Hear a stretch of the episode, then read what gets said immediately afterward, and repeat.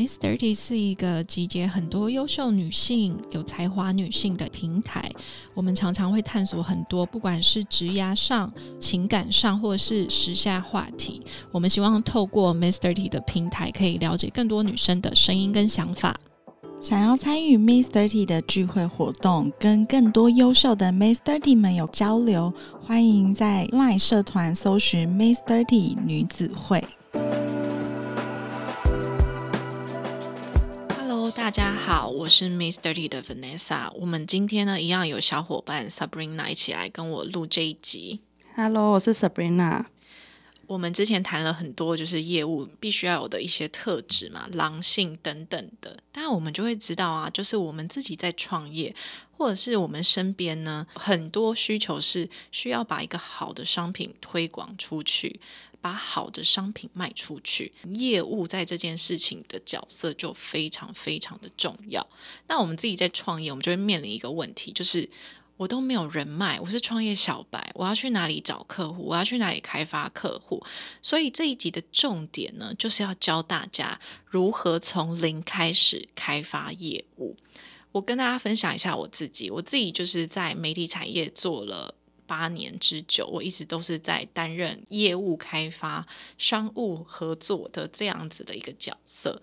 所以今天呢，我就想要用我的过去的经历，以及在 Mister T 的经历，来跟大家分享我们要怎么从零开始。那如果我是一个新创的品牌啊，然后想要把我的商品推销出去，那在初期我可能如果没有人脉跟资源，下一步应该怎么去陌生开发这些客户呢？我觉得啊，要开发客户之前，你要非常了解你自己，还有谁需要这个商品。很多人就是他要开发业务，他知道他要去找客户，他知道，可是他没有头绪。所以有头绪的前提就是你要够了解你自己的品牌定位，你今天的这个商品或者是你的这个服务，你应该要卖给谁？是男生还是女生？然后他的年龄层会坐落在二十到三十，还是四十到六十，以及什么样子的人需要这样子的商品？我觉得这个过程非常的重要。比如说，你今天是一个卖 taco 的餐厅，你当然要在这前提够了解你自己跟其他的 taco 店有什么不同的定位，是谁会喜欢我的商品？你假想的 TA。要先把它列出来，比如说像 Miss Dirty，我们经营的是女性的事业，我也知道我的 TA 可能是三十岁到四十岁，我就会把这个轮廓列下来。那我就会去延伸说，三十岁到四十岁的创业的女生，或者是现代的女性，我们会需要什么？从头发到脚底，然后或者是一些。嗯，更实战型的什么服务型的课程啊，我们就要把这个 TA 列出来。所以在开发客户前，了解自己的市场定位以及谁需要这个商品，我觉得是一件非常重要的事情。嗯，那如果假设我都已经把我的 TA 都框列出来了，我下一步应该要怎么去拓展？我自己会觉得啊，就是你必须要有一个非常强大自律的执行力。我分享一下我自己，像我每一天进公司，我就会至少设定一个小时，去把想要邀约的客户群框列出来。就是我刚刚讲的嘛，你已经知道你的 TA 是谁了，我就会把这些客户的品牌名称、公司名称把它框列下来。框列下来之后呢，我们就是要想办法去寄邀约信。那寄邀约信的方式其实有很多种，当然有从最传统的开始，可能就是打电话，打到公司去问你们的窗口会是谁，然后做记录。然后再来呢，像现在大家也很流行用社群，其实社群都是有小编在经营的，有时候也是老板自己在经营的，所以你可能在 IG 上面把这些狂烈品牌你也发资讯出去，然后呢，当然再来就是你要邀约去做拜访，我觉得这个就是你每天你要逼自己做的事情，所以除了你每天花一个小时去把客户群呃 send 邀约之外，你就是要定。你每个礼拜你要拜访多少个客户，你要 reach 到哪些客户群。就是我觉得业务开发它不是盲目的，它是它是有 KPI 的，所以我觉得这个就是下一步大家可以去进行的事情。那如果做这些都没有得到回应的话，我们可以用哪些方式，然后让客户可以更看到我们？我觉得你做这些事情，有可能一百封只会回个五封到八封，但是我觉得这就是一个最基本你一定要做的事情。那我觉得除了你在电脑前面做这些自主性的开发之外，再来就是你自己的人要立体化。比如说，我觉得你可以把你自己的电子名片随时都存在手机里面，然后你的 QR code 随时准备好，当然还有纸本的名片。然后你可能会去参加很多的场合，然后或是认识不同的人。当别人在介绍你的时候，你就记得要把你的电子名片准备好送给对方。然后我会觉得说。现在大家其实都在用 Line、WhatsApp、WeChat，最好最好的方式就是加到那个他们公司窗口，什么窗口其实都可以，记得加赖。然后你加完赖之后，你当然不可能就这样就忘记了，因为因为你可能一天加的赖或是换的名片非常多，所以你要记得，就是加完赖之后，你要标记说啊他是谁，比如说他是他是永兴奉茶的负责人。什么什么名字，就是也方便自己去整理的这个动作。那其实房间有很多名片的 A P P，自己就去看说你是用什么样的方式去整理这些名片是最快速的，然后最有效率的。嗯，那假设如果我做了这些都还是没有客户怎么办？我觉得你就是也要去积极参加一些社交的活动，以及你知道你自己品牌。你会想接触客户的一些展会，就是把自己放在一个大的鱼池里面，会去扩散你自己的一个认识窗口的管道。像我自己可能常常会去参加不同的活动。如果我今天想要认识酒商来合作，我就会先从最大型的展会开始，比如说有一些家具展啊，然后食品展啊，然后或者是。酒展这些比较大型的，然后或是 Fashion Week，我觉得有时候你就是必须得要花一些些小小的投资在这一些大型的社交圈里面，你先把你自己的鱼池扩大，然后再去精准的找对象。所以通常我都会去做这种把鱼池打开的动作。还有一个点就是，我们可以请相关的有利人士帮忙，比如说我想要认识。某个冷冻集团的谁谁谁，那我我会知道说，诶，他某些朋友我认识，所以我就会委托那周边的朋友去问问他们说，诶，你可以帮我介绍那个谁谁谁吗？然后其实通常朋友或者是客户，如果跟你交情够好。其实他们都会帮你转介绍，所以这个也是我会去做的事情。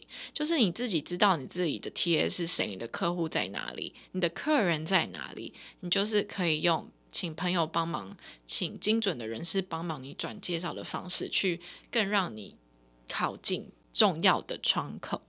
对，然后再来，我觉得啊，口碑行销也是我这几年觉得比较被动的一种。达到新客户的一个方式，就是当然，你今天接下这个任务，或者是你跟这个客户合作，你把事情做好，这是一件非常重要的事情。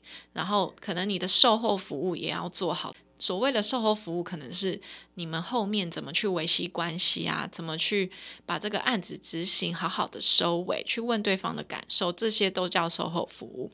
那我觉得今天客户他喜欢你们做的东西，其实。他们都会帮你做口碑行销，嗯，就是他会转介绍朋友给你。如果他今天有相关的厂商或是相关的朋友需要这样子的服务，他就会帮你转介绍。我觉得这个也是业务在拓展人际关系或者是拓展客户圈的一个方式。嗯嗯。那我想请问，如果以上这些都没有就是效果的话，我还可以做些什么呢？嗯。我觉得你也可以去多观察，就是跟你一样竞品的品牌或是竞品的公司，因为如果你们是竞争对手，那就代表你们的鱼池是同一群人，或是你们想要接触的对象是同一群人。你可以多多观察，诶，你的竞品他跟谁合作了，或是他做了哪些项目，或是哪些大型的内容。其实来去跟竞品合作的那一些客户的品牌，其实应该就是你想要的品牌，所以。这也会帮助你更精准的去瞄准哪里找客户这件事情，然后再来就是呀，就是现在网络真的非常非常的发达，大家开发客户的方式可能已经不是像以前一直在盲目的打电话、地毯式的搜寻。其实你可以透过，比如说现在网红可能常常在 promote 哪些品牌，在跟哪些商品合作，也就代表说。诶，这些品牌他们也是有预算的，那一些品牌也就是你的客人，你也可以去跟他们做接洽，就是你可以去换位思考。如果你今天的 TA 是网红，你也可以去想想看，哎，最近很多品牌在合作的网红会是哪些？比如说。好，一只阿元、近藤喜宴、金针菇，如果你是食品厂商，你就可以去想，我应该要找什么样子的人来担任我的合作对象。所以一件事情，其实你可以去转换的，你可以去用需要的角度去做开发。所以其实以上已经提供蛮多，不管是你自主开发，或者是拓展业务里的开发，或者是观察竞品，其实这三种方式都会是让你。知道说啊，我的客户在哪里的方式，但是我就觉得说啊，有这些方式就是基本而已。你其实就是把你的鱼捞进你的鱼池里面，但是我们要怎么样下一步进攻？我觉得再来就是进度的控管表很重要。比如说你有一百个客户了，然后你成功约了二十五个客户出去，你要怎么去？知道说每一个客户会发生什么事情，我会建议大家会要有一个自己的进度控管表。虽然很笨，可是我觉得很重要。你可以把每一次你跟客户的交谈，就是记录下来。这样子，你再去 review 的时候，你就可以知道说，啊，这个 A 客户他可能这一个整年度他需要发生哪些事情，他需要什么样子的项目合作。那这个 B 客户呢，他现阶段不合作，可是他说他六月。在月中的时候，他会有一个大的 event，你就会知道说啊，我会提前三个月去提醒说，好，他五月份活动要开始，我三月就会再追他说，哎，你们不是六月份有一个活动要开始吗？那我这边是不是可以来进行提案？或者是好，如果你今天是一个销售，你是卖包包的，你知道你这个客户可能六月是他的生日，那你是不是可以从四月的时候开始联络他？